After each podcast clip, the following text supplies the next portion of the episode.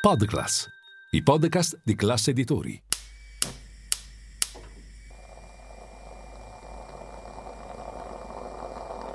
Buongiorno dal gruppo Classe Editori. Io sono Massimo Brugnone. Oggi è giovedì 19 ottobre e queste sono notizie a colazione, quelle di cui hai bisogno per iniziare al meglio la tua giornata.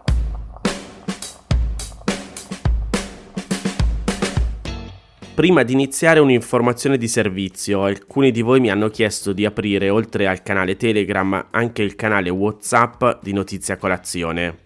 L'ho fatto. Se volete seguire tutti gli aggiornamenti e ricevere le news direttamente sul vostro smartphone tramite WhatsApp, appunto, da oggi potete farlo. Vi metto il link qui nel sommario della puntata dove potete quindi iscrivervi. C'è anche il canale di Milano Finanza. Detto ciò, Partiamo. Joe Biden scagiona Israele dalla strage dell'ospedale a Gaza, ma lo esorta a non ripetere gli errori commessi dagli Stati Uniti dopo l'11 settembre e a non farsi divorare dalla rabbia. Come scrive l'ANSA, è questo il messaggio che il presidente americano ha portato ad un paese in guerra deciso ad annientare Hamas a tutti i costi dopo il massacro del 7 ottobre.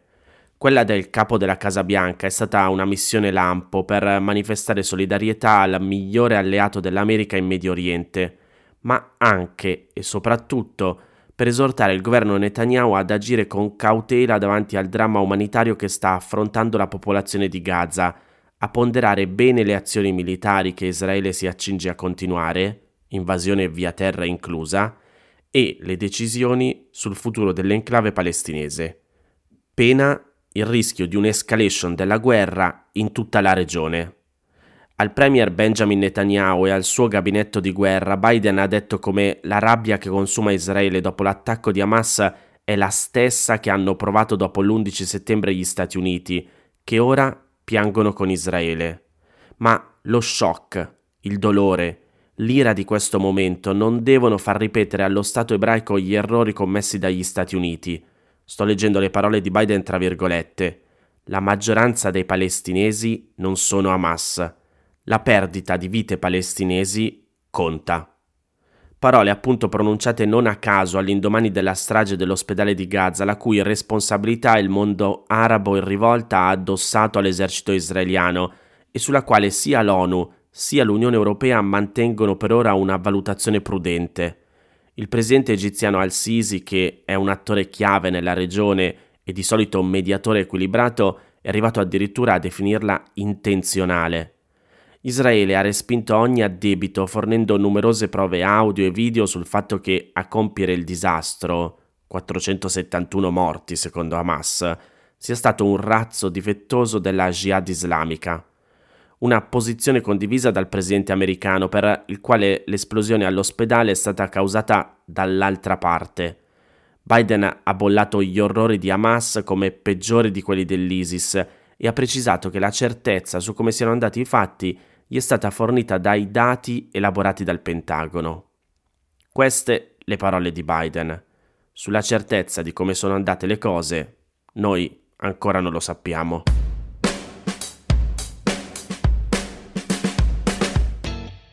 Ieri ho fatto un errore, non ho incrociato bene le fonti, mi chiedo scusa, mi sono affidato a quanto scritto da Wired in merito al ritiro del disegno di legge che vieta le carni sintetiche. Devo ringraziare Marco che mi ha segnalato l'imprecisione e qui apro una parentesi per ringraziare tutti quanti gli ascoltatori di Notizia Colazione che mi scrivono per segnalarmi imperfezioni, per fare proposte di temi da affrontare o anche solo per confrontarci. Continuate a farlo, l'email è sempre notiziacolazione.it. Comunque, dicevo, l'errore di ieri. Ad essere ritirato non è il disegno di legge, ma la richiesta di notifica a Bruxelles. Ufficialmente, leggo tra virgolette dal foglio la comunicazione del Ministero guidato da Francesco Lollobrigida, inviata lunedì al Ministero delle Imprese del Made in Italy che si occupa di queste pratiche. Dicevo, ufficialmente si richiede il ritiro della richiesta di notifica per un approfondimento delle tematiche oggetto del disegno di legge alla luce della discussione parlamentare in corso e delle modifiche che il testo potrebbe subire. Leggo sempre dal foglio che è stato impossibile avere dalla Commissione una spiegazione ufficiale sulle ragioni che hanno spinto il governo italiano a ritirare la notifica. Ogni iniziativa del governo Meloni viene trattata come politicamente sensibile. A Bruxelles vogliono evitare ogni possibile scontro o polemica in pubblico, ma alcune fonti dell'Unione Europea ammettono che è raro che uno Stato membro si tiri indietro su una notifica una volta avviata la procedura, salvo quando c'è un rischio di bocciatura. Il disegno di legge contro la carne coltivata, volgarmente chiamata carne sintetica, un caposaldo della culture war del ministro dell'agricoltura e della sovranità alimentare Lollobrigida, aveva sollevato sin da subito dubbi dentro la Commissione.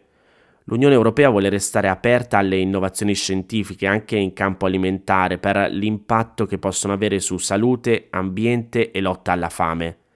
Da marzo a oggi la linea è rimasta sempre la stessa.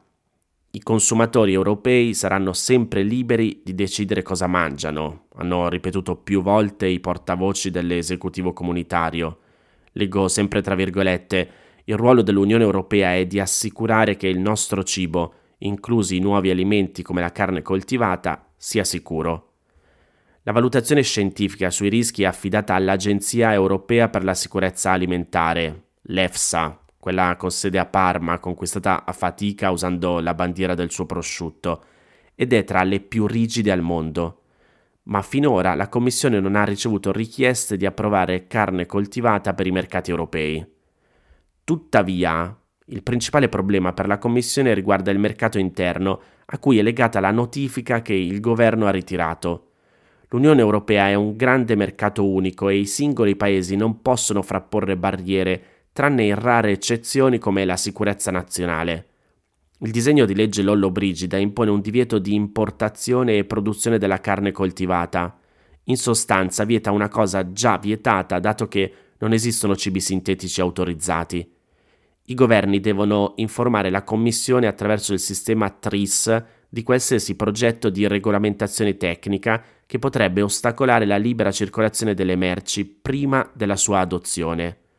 Questo consente alla Commissione e agli altri paesi di esaminare il testo e rispondere, compresa la possibilità di imporre uno stop se effettivamente ci sono ostacoli alla libera circolazione. Prima, però, ci sono tutta una serie di potenziali passi intermedi. Se la Commissione presenta un parere circostanziato, lo Stato membro interessato è obbligato a rispondere, spiegando le ragioni del suo provvedimento. Se la Commissione invia dei commenti, lo Stato membro è obbligato a tenerne conto nell'adozione definitiva della regolamentazione. La scadenza della procedura sarebbe stata il 30 ottobre, ma siccome dalle interlocuzioni era chiaro che la legge Lollobrigida era stata bocciata, il governo ha preferito ritirare la notifica.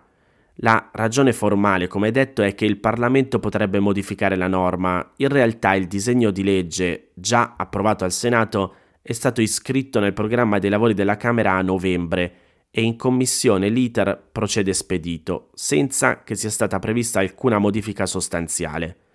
Dal Ministero dell'Agricoltura fanno sapere che la notifica ritirata sarà rinotificata all'esito dell'approvazione parlamentare, anche perché altrimenti il governo subirebbe una procedura di infrazione. Ma a quel punto la bocciatura arriverebbe dopo l'approvazione.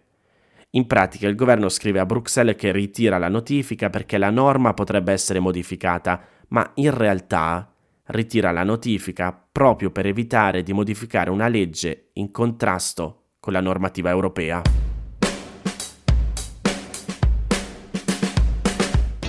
Il Post scrive che mercoledì pomeriggio il governo italiano ha annunciato di voler ristabilire dei controlli alla frontiera tra Friuli Venezia Giulia e Slovenia.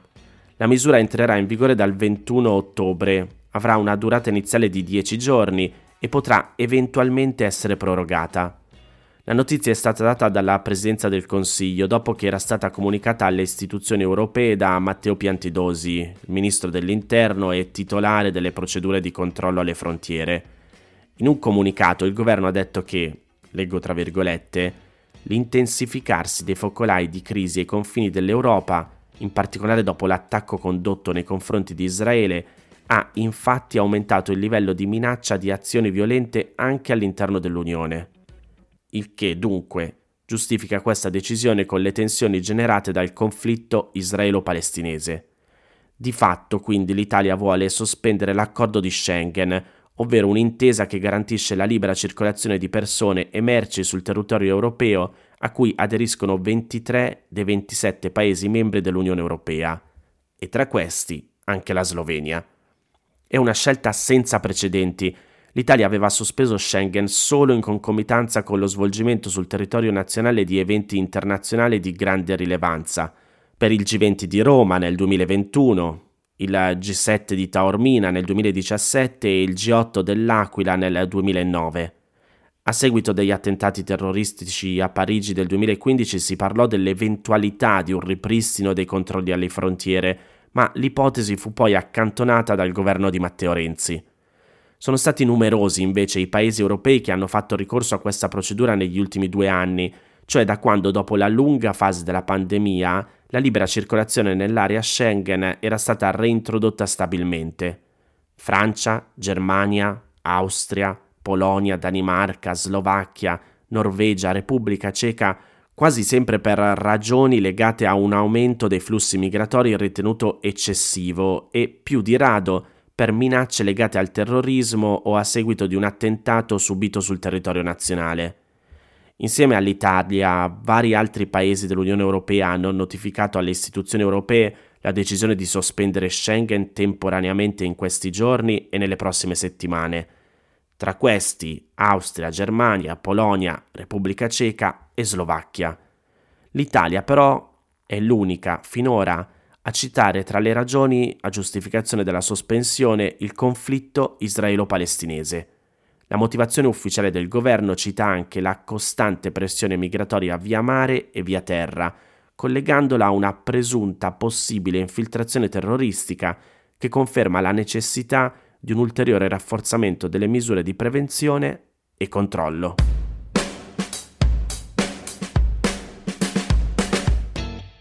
Queste erano le notizie a colazione di oggi. Se volete suggerirmi alcune notizie o mandarmi i vostri commenti su quelle trattate, potete scrivermi all'indirizzo notiziacolazione@class.it.